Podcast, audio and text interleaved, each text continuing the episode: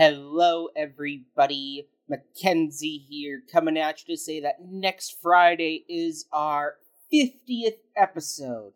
That's right, we have done 50 full episodes as of next Friday, and to celebrate that, we are doing another mega musical. At 25, we went off to Vietnam in a helicopter and did Miss Saigon, and now for our 50th, we are heading off to Paris, France to visit the Opera Populaire to discuss the Lloyd Webber, Richard Stilgoe, and Charles Hart gothic romantic musical, The Phantom of the Opera.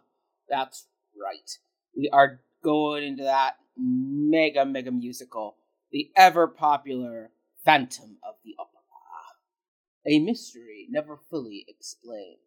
And joining me on this venture to the catacombs of the Paris Opera House is our wonderful Autumn Smith.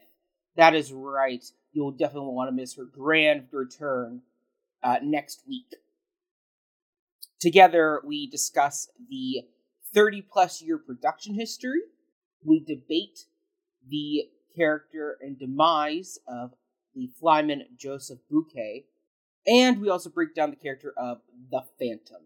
That's right. We get deep into him as well, where we try and figure out should he be someone who is sympathized with, or is he, like I believe, a psychopathic murderer who does not deserve the audience's sympathy? Or is he a sex symbol that so many people believe he is? We will get into all that as well. You can listen to the original Broadway cast recording starring Michael Crawford and Sarah Brightman. There's the Canadian cast recording that starred Rebecca Caine and Colm Wilkinson. There is the film version from 2004 that stars Gerard Butler and Emmy Rossum, directed by Joel Schumacher, that you can watch as well. There is a new complete symphonic recording that was done for the, for the orchestrations, and of course, there's the 25th anniversary concert starring Sierra Boggess and Canadian actor Ramin Karimloo as the Phantom as well. So lots of options for you to get all caught up and get ready to crash the chandelier with us next Friday on Before the Downbeat.